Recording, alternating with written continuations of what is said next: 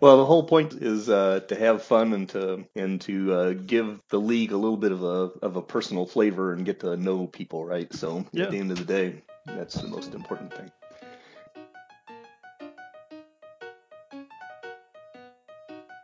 So, hey, uh, welcome to the G M's Corner. This is a Brewster Baseball Association podcast where we put other E B A G Ms in the hot seat and try to extract all the fantastic secrets they have about how to uh, run their baseball franchises. My name is Ron Collins. I'm the general manager of everyone's favorite team in the entire league, the Yellow Springs Nine. And today it is my absolute pleasure. I am so stoked to have Fred Holmes here with me. Fred is the general manager of the Mexico City Aztecs, and uh, I've done my homework, so I've looked it up. I know he's been at the helm of this franchise since twenty sixteen, which means like an amazing eighteen seasons of baseball that he's been able to bring to the league. Uh, so welcome, Fred. Thanks for spending your time here this evening. Thanks for having me on. Uh, let's not get too carried away calling it eighteen amazing amazing seasons. I think I've had maybe six amazing seasons in my uh, my time at the helm here, so... Don't over don't oversell me too much. Well, I don't know. In my massive research, I've got you down for seven postseasons and a Landis appearance, so that's a oh, I'll that's take a it. nice little resume. I will take it. Nothing like an eighth postseason and a second. Yeah, Landis yeah, and Landis so, victory right? would be nice too. The franchise never had one. Uh, I felt really good uh, the year we made it, but uh, ran into the buzzsaw that was Las Vegas that year, and you know. Yeah, yeah, yeah. Let's let's not uh, spend any time talking about the value of Landis victories because you know it's a meaningless counting stat, right? I, I have yeah, it's a meaningless counting stat. As Stu uh, would would disagree, and and I, I will say I'm beginning to uh, sprout a allergy to yeah. Jacksonville, but that's life. So anyway, w- rather than focusing on the past, we're sitting here basically the end of May twenty thirty-four. Lots of really interesting things going on in the league. I mean, everywhere you look, there's a story. What are, what are the things that you're focusing on right now that you find are most uh, interesting about about this moment in time? I think the first thing for me is Long Beach. I mean, just league-wide. Like, if you look at his record, I know I'm I'm pretty surprised by it, just with uh, kind of the bad luck he's had with some of his young stars uh, going in the toilet pretty early in their careers. Vegas is, is another one the other way that's been a little upside down. He's actually only got two wins on me, and we have the same number of losses already. I never thought I'd be anywhere near as good as Vegas this year, but here we are. Those are kind of the two uh, the two major ones for me. Um, San Antonio's over five hundred. That's kind of surprising. I'm not surprised about where guys like Rockville and uh, and Havana are at this point. New Orleans always finds a way to be competitive, but I think Long Beach is the biggest surprise for me in the in this season so far. What are you thinking about things around players? I mean, it was it's interesting to see the Ricardo Diaz's and the Billy Chappell Juniors kind of falling out at the same time, and then you've got the Bobby Lynch's yeah. coming up. I don't and... think we've seen the last of Diaz though. I wouldn't write him off. Ted uh, Ted would probably uh, he'd probably hide in a corner and cry for quite a while if Diaz goes out like this. So I would not be surprised if he comes back at the end of this season and then uh, is still around next season going strong yet. Yeah, he's what thirty-five, thirty-six right now. thirty, oh my goodness, he turned so thirty, thirty-six March thirty-first, so he's he's newly thirty-six. Definitely interesting to see how he comes back from that injury. Yeah, and the good news was it wasn't an elbow surgery kind uh, of thing. Yeah, right? I mean so. That's what shoulder inflammation. I mean those we, I've I've seen those that uh, that have no impact, and I've seen guys have setbacks and all those things from the shoulder inflammation is kind of an ambiguous one. You don't necessarily like that, but uh, you know, it would be a shame for a guy who hasn't been hurt in his whole career to uh, to go out like this. So I'm I'm hoping that this isn't uh, isn't the end of him. Um, as far as other players, I got to check. Uh, where's Montreal here? He had a second baseman that was just ripping it up early in the season. Charles Martin. Who is this guy and where the heck did he come from? I mean, he's hitting three twenty-nine, three sixty-one, four seventy-two. He's slashing right now. His eight, O P S is eight thirty-three, and that's actually he actually slowed down quite a bit from uh, from where he was at at the end of April, and uh, and yet his team kind of is in the toilet at the moment. It's just been a weird a weird year on a lot of fronts that way. What is your take on Montreal? Is this are they, are they going to bounce back and actually be a serious competitor? He might not lose a single game after the All-Star break. You heard it here first, folks. Um, no, I mean, John, I think John's a really good G M. Like, I'm basically fearful to trade with the guy now because he just wins everything that he does. So if he decides to trade a few pieces, I'm sure he will do amazing with it. And in two years, he will be right back to where he has been. So what's your take on the big flurry of controversy on the on the latest Yellow Springs deals? Not that I have any stake in the matter. Uh, which flurry of controversy are you referring to? The, uh, the Edmonton deals? Yeah, the deal where Ted and Stu have uh, teamed up to beat up on yes. poor little yes, poor Yellow little Springs. Yellow Springs, yes, and your yes constant Landis uh, appearances and all that other stuff. Um, I don't know. I mean, this deal hinges on Lopez. Like, Saucedo's a good player. He's basically developed. You know, you can probably justify leaving him down triple A this year, but if somebody gets hurt and you want to bring him up, you can do that. He's ready to play. He doesn't have a position yet, which kind of hurts his chances of being an immediate impact guy. But he's a good player and he's young. I mean, that's a that's kind of a foundation piece at a key defensive position. And, I mean, Lopez is... I don't know. What is Lopez? Like, depends on how you feel about guys out of the international complex. I don't always trust him because I've had him not work out more often than not. But if he does work out, that guy's a great center fielder. But when you're Edmonton and you've got six great center fielders in your system already, you can probably spare those guys, you know? Yeah. Well, I was I was earlier on trying to trying to find uh, one of the others that I might be able to work out. But Brandon appeared not to be interested in discussing. Yeah. in I mean, discussing I, those. But uh, yeah, I, I, I agree. I think it completely falls on Lopez, and if Lopez uh, keeps his ratings, then uh, then uh, Yellow Springs should look uh, pretty strong on that deal. But um, like you, I've, I noted on the board, I've, I've had a, a few of those really nice-looking guys that turn out to be worse, uh, worth uh, less than the dust yeah. that I paid for them, and uh, had a couple others that have uh, kind of been foundations of the team. So, uh, but I definitely understand uh, Ted and Stu's point of view. Anytime that you see a guy with a whole lot of stars beside his name moving, that's a yeah. That's an interesting I mean, one. What do you do? You know, I, I I don't know that I would have made that deal if I was him, but you know, if he needs a first baseman, Jose Gonzalez, you could do a lot worse than that guy. Fabre's, yeah, I mean, he's a six contact righty, plays good defensive catcher, which is good. Jenkins is nothing. Nagabin, I, I'm infinitely distrustful of eight seven six pitchers. I don't know what it is about them, but they're always terrible for me. I think this guy will be, uh, if he can get his stamina to five, I think he'll be an amazing reliever conversion someday, but just as he is right now, I don't love him. So, yeah, I mean, I think I think he won the deal, but I don't know. Like I said, if he, uh, he's got depth there, and if he thinks that Lopez is the guy he needs, then I understand why he made it. Uh, enough about all of this stuff. Let's talk about Mexico City. Open up all, all of your treasure chest of super-duper top-secret Mexico City master plans and let us know exactly what we need oh, to be I've prepared got, for. I've got a whole uh, a whole pitching staff in triple A that's ready to come up uh, next year, probably. I mean, I had Pham up to start the season, but he was miserable in the majors. I mean, seven starts, he was oh and six with a six sixty-four E R A, put up almost a full negative war. I sent him back down to triple A, and he's had four starts there, and he's pushing a one eighty-five E R A and a point nine five whip. So, I mean, he's fully developed at nine eighty-seven. He's got his two of his pitches. Uh, he's got a nine slider and a ten changeup that's fully de- that are fully developed, and a fastball that's seven out of nine.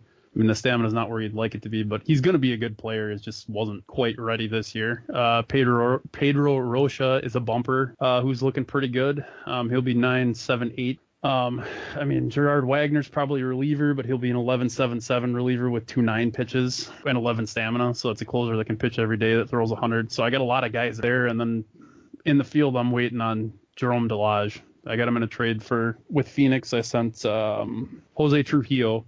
I sent over there, and he's, I mean, he's an innings eater, he's a good player, but I, it was an opportunity for me to get a bat in the middle infield that I was weak on, and, you know, if he if he fully fleshes out, he'll be eight eight eight six seven and play a very good second base. You know, that's kind of a cornerstone piece that I've got, I've been waiting on, so if, I'm hoping that he develops in the next couple of years, and then I'll be ready to, to hit the gas on, uh, on getting after it here. I'm chasing you guys down.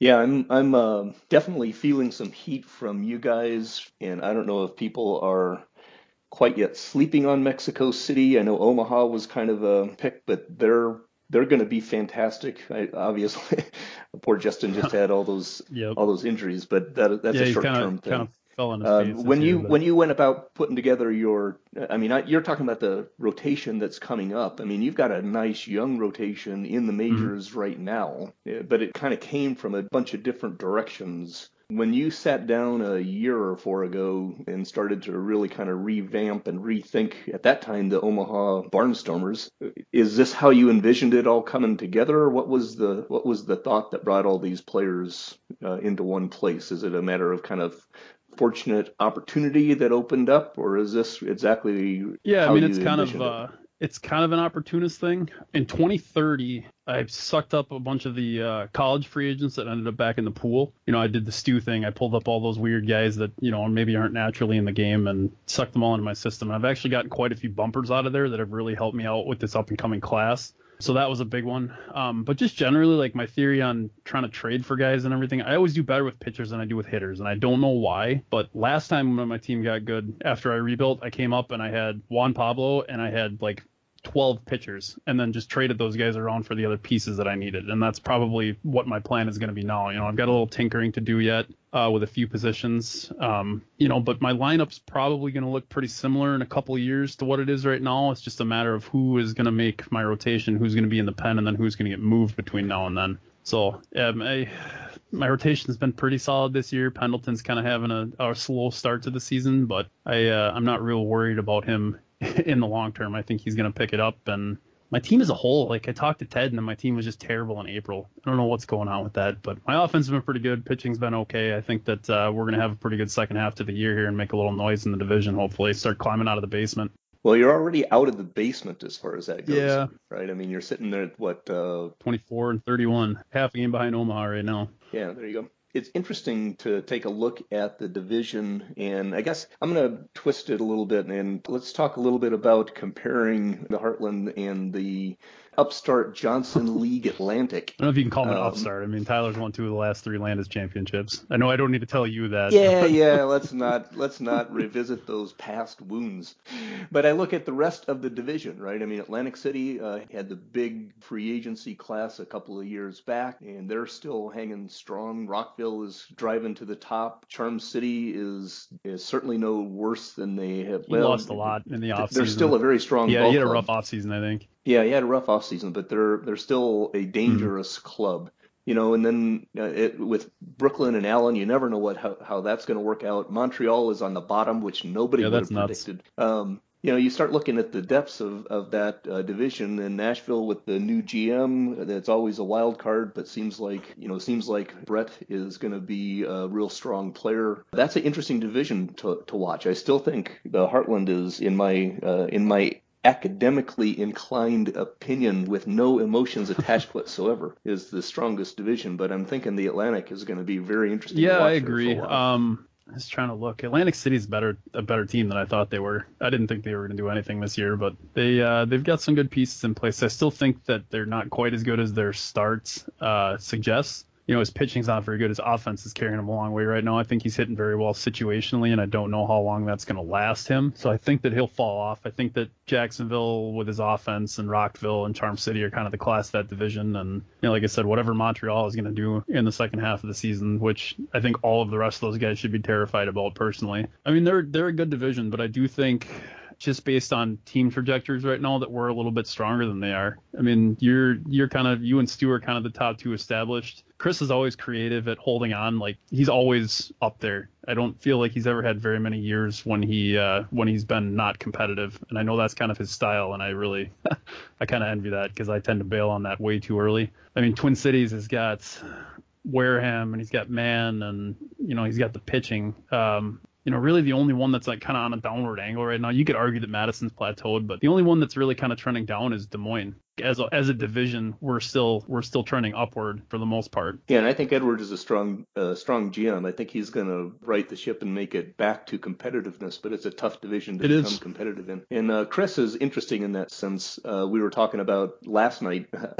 For those listening in, Uh, we were trying to record this last night, but due to my own technical problems and nothing having to do with Fred's uh, uh, jinx, uh, we ended up having to delay a, a day. And we talked a, a little bit last night about the skill set that it takes to maintain versus build. And uh, Chris is just a master at finding ways to keep his team performing well. It's really been fun to watch him. Yeah, and it was the same thing. I mean, earlier in the when when he had um, when he had Cricket and he had Popper, when those two guys, like, I mean, he was like he was shoring it up, spit and duct tape and whatever he could to keep that team propped up for a few more years. He was doing it, and it was working. Like, in that sense, let me segue to a question around uh, Mexico City and, and some of the things you've done on contracts, right? Because I look at your contracts, bringing Felipe Baez in and extending Estrada. Those are extremely interestingly structured contracts with big front ends as a uh, pre-tax, in a sense, for hopefully longer running, uh, cheaper deals. Is that something It, did you kind of plan yes. that out? Is that in your yep. overall I, salary structure? I do that whenever or? I can possibly. Like when my team, when most of my team's cheap and I got two or three guys I need to pay, I will always pay them thirty million dollars on the front side because I, I am terrified of the cap uncertainty on the back side. You know, a lot of guys will backload deals or do the player options and everything. I try to avoid those like the plague when I can because, you know, the last thing you want is your key guy and your whole plan to just after two seasons be like, well, I'm going to go to free agency now and get eight hundred million dollars. So... yeah, I mean, I did it with Gomez when I extended him when he was still with me, and the offer that I actually gave him this offseason was was very front-loaded too, kind of similar to what Aaron ended up doing with him. But yeah, I mean, Estrada, for the last four years of that, he's at eight and a quarter million. Like, you can't hardly argue with that. And Baez is the same way, you know. Worst-case scenario, they're super tradable deals after the first two years, so it gives me a lot of flexibility on the back end to either add to my team or to move those guys out as I need to. So if I have a choice, you will always see heavily front-loaded deals on my team. Yeah, and it probably makes some some pretty good sense. I mean, you clearly have your payroll under control at, what is it, yeah. sixty-five-ish? Yep. Your budget's up over one hundred. Probably when, when you're running to uh, to compete, you want to get that up to one hundred ten plus if you can, I'm sure. But that's interesting. When you've got that kind of a gap between your payroll and your budget, that gives you an awful lot of uh, freedom for doing that kind of one-year big deal. It's really similar to the thing that we were doing back when we had the old E B A, and uh, you'd find some teams like Madison paying sixty million dollars. Yeah, well, I mean, it, you can argue that it worked out for him. Like as much as that, as anything like yeah. that can work out. I, th- I think he did well with that deal. He did well enough, anyway. It may yeah, have hurt him. But I mean, you look at places. look at Atlantic City right now. I mean, you're just talking about him being second in the division. Like how how how much flexibility would he have if he wasn't paying? Um, paying his two guys that he's paying, uh, Correa and Lopez. Yeah, you know, those guys are thirty-two this year, twenty-five next year, twenty-two the year after that. You know, like, geez, that's... Yeah, no, and he's getting almost kind of a, a perfect storm mm-hmm. worst case there because Lopez has fallen. He's a reliever. And actually Correa is struggling at this stage uh, ratings-wise too. So it, I think he's rolled the dice and he's come up pretty good in the front end of that, but that may end up costing pretty heavy in the end. Well, only time yep. will tell, of course, but... Alrighty, let me uh, let me go to the ever infamous lightning round questions, right? And I'm going to try to drive you to a couple of quick answers, and then at the end I'll turn that around and and uh, you can ask me whatever you'd like to ask me, and I'll pretend all right. I know what I'm talking about. First, probably most difficult lightning round question of all: can you actually pronounce the name of, of my your ballpark? ballpark? No, I can't. I um. The name of my ballpark is based on the Aztec game that everyone knows where the it's like basketball, you know, where the hoop's on the wall on the side and you got to get it through the hoop. Like it's it's topical for me, but there is no way in heck I can pronounce that. I love it. I'm going to have to actually try to internet that down. What do you what do your friends and family think of this B B A thing? my, my my wife thinks it's ridiculous. Even tonight when I came down, she was talking to my kids and she's like, "Daddy's got to go talk to a guy about fake baseball." I've, I've got I a few guys. Uh, I got a few guys at work that I talk to about it, and they mostly just roll their eyes at me. Like most people just think it's fantasy sports, and I just kind of let them think that until they start asking more questions. And I'm like, no, my team's Mexico City. Like we're pretty good in the division. You know, a couple years we'll be all right. And you know, then it's like down the rabbit hole. Occasionally, I'll say something to my wife about, "Hey, my team's leading the division," and she'll say, "You mean your fake team?" I said, "Well, there's nothing fake about really? it." And she'll say, "Well, yeah, I'm fake happy go. for you." Best moment in Omaha or Mexico City? Oh, I gotta look history. it up now. Um, it was the year I traded for Jonathan Archer at the trade deadline. Was it twenty twenty-two? I made a big trade with Halifax to bring him in. Um, I was sixteen and a half games back of Stever and Huntsville in the division, and we ended up winning the division in a playoff game. Game one sixty-three, I caught him. From April twenty-first to the end of the year, we made up thirteen and a half games, and I caught him. Oh, I would just think that it, that merely catching Kyle would be oh, more than yeah, enough that to make that sweet. Number one. Okay, top two former G Ms you would like uh, to see come back. Number two for me is Chris Robillard. He was the G M of Halifax for a long time. He actually won. He had a triple crown winner on offense when he was there, and he won, I think, two Landis trophies. I always liked Chris. Him and I made a few big deals. I traded him Steve Hoffman in my second year. Don't talk to Wilson about that. But, uh, yeah, I traded him. I traded him Hoffman, and then he traded me Archer, and then kind of got out of the league. He was back in the E B A for a little while, and uh, then we haven't heard from him since. And, uh, I mean, the first one, the guy I want back is the guy that everyone loves to hate, and that's Stever. Um, I was never more, I never cared about the league more than when Stever and I were good at the same time and we were in the same division, and he hated everything about my team. It was just awesome. You know, I got all righty slap hitters, and he's the big left-handed, whole left-handed lineup with guys that get on base, and just to beat him with the lineup that he just despised was just the best thing for me. I loved it. I loved being a thorn on his side. Yeah, and I hope I, like I hope he comes back. Uh, what is your biggest annoyance with either O T P or the B B A? What could what? So one thing you would change about your zero buyout here. Player options. That is the biggest the biggest thing. Ted and I talked about that when we did the podcast uh, about the free agency thing, and that's just. I mean, I understand like the game lets you do them, um, but especially when they're backloaded zero dollar team options, that uh, that just kind of drives me nuts. Yeah, that should be fixed that's, with nineteen bill. So that'll be good. Worst decision you've made in the past year? The Gomez contract in the offseason. I panicked when I saw Estrada need an extension, so I kind of shortchanged my Gomez offer a little bit. I shortchanged my Baez offer too, but he ended up taking it. But I ended up offering him like six years, and it just wasn't quite what Aaron offered him. I could have had him. I could have paid him more. I could have done it, and I could have had him and Baez and had Gomez back and, you know, parades and all that crap. But I uh, but I chickened out. He's ten Ks away from being my career leader in, in strikeouts. Like, I got to get him back, even if that's as a reliever when he's forty. Alrighty. Well, you've made it through the lightning round, so I will turn the turn the questioning mic over to you and let, let you grill me, grill me for, you a, for moment. a moment. Uh, what do you think of the overall defensive trend in the league? Where do you think it's going? What do you think it is right now? What's your take on on kind of the way it is? Oh boy, that's a that's a huge question. I think uh, first and foremost, I mean, anyone who says that they actually know exactly what's going on with O O T P defense is uh, probably way too confident. I don't, I don't think O O T P defense actually works in ways that people completely can can relate to real life baseball, which is one mm-hmm. of the problems that we have. Um, I think that actually where we're at right this minute, in my mind, for most of the quality positions, right, the center fielders and the shortstops and so forth, is that when you look at the ratings in the league, I, I think there's very few people who are really punting defense in some of those places. There are a few. Um, I was looking at center fielders two or three nights ago, right? And you look at the zone ratings going on and the ratings that are uh, creating those zone ratings. Ultimately, what I think we really have are... Um, almost all center fielders have mm-hmm. nines and tens, right, as ranges.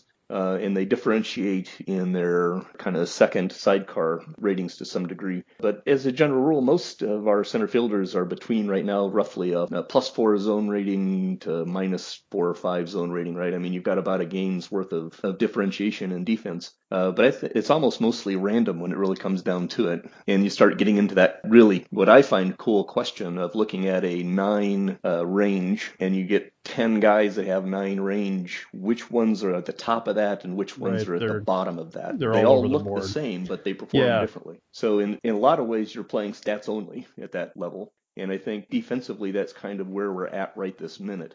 The extremely interesting question, part of that question to me, is what's going to happen as a lot of these last couple of years um, draft classes come to fruition, where you see especially a bunch of outfielders with two right. and three ranges. That's uh, going to make some extremely interesting general yeah. management decisions. Yeah, and I mean, I don't know that like that I'd say a lot of guys are punting defense, but you know, like even look at your team, like De Castillo with his seven range at short. You know, like that's that's not a guy that mm-hmm. uh, that I'd love to have playing short for me. And Madison's back to playing Mons Raider at second and Draper at short. Draper's got six range, you know. Raiders mm-hmm. Raiders range issues are uh, are well documented, you know. And I, I everyone everyone laughs about my smoke and mirrors and my uh, my slap hitters and everything, but I'm like, you know, if you guys are going to keep putting guys out there that maybe can't field their position, I'm going to try and get as many guys that can just whack the ball around the infield as I can, and I'll roll the dice with that. I am perfectly content to just let my guys go out and hit three hundred. I don't have any any opposition to that at all. Yeah, and for example, I, I think that's an interesting question, right? Because when you look at shortstops,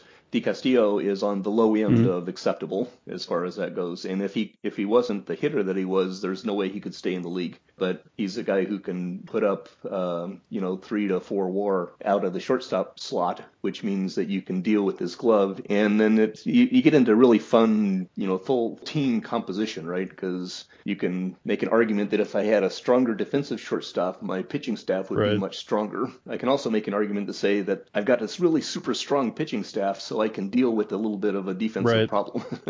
uh, I love listening and watching the board and hearing people talk about what they're doing, because there are so many different approaches to take. And this league is full of uh, general managers who are very opportunistic around the idea of trying to make do with the strengths mm-hmm. that their team has. Uh, so I think that's uh, one of the most interesting things about this defensive question, because I would love for De Castillo to have a nine range. That would that would make my whole decision on how to right. extend him out a whole lot easier. But now I have to look at, you know, the prospects that I've got coming up that are much better ranges and try to decide how long his bat is going to be able to make uh, his uh, lack of defense on shortstop work. And so ultimately he'll have to move to second. There's almost no yeah. question about that.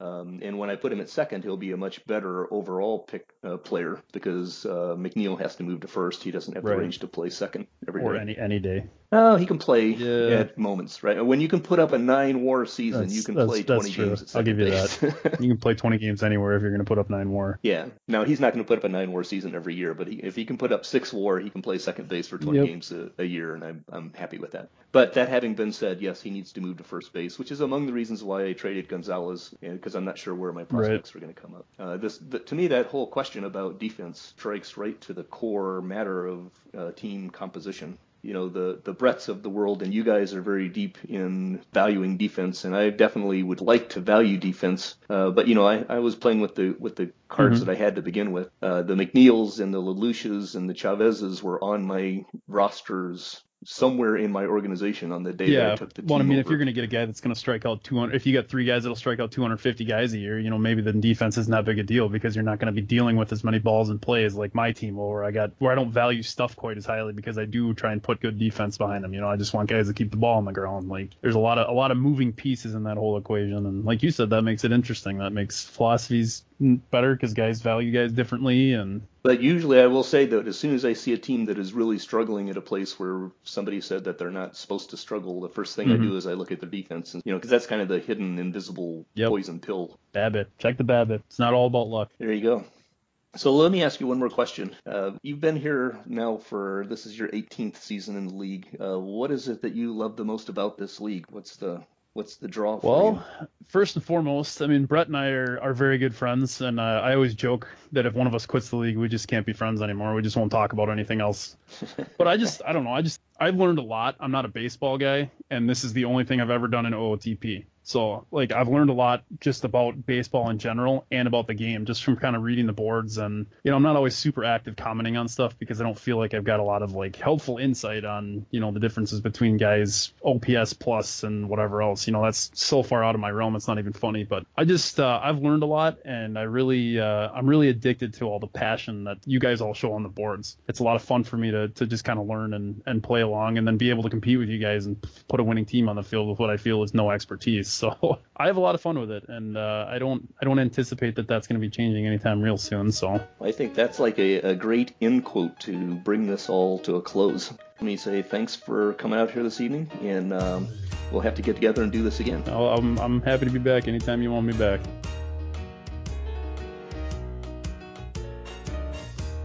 The Brewster Baseball Association is an out-of-the-park baseball league commissionered by Mister America himself, Matt Reckenwald, and competed in by twenty-eight outstanding G Ms.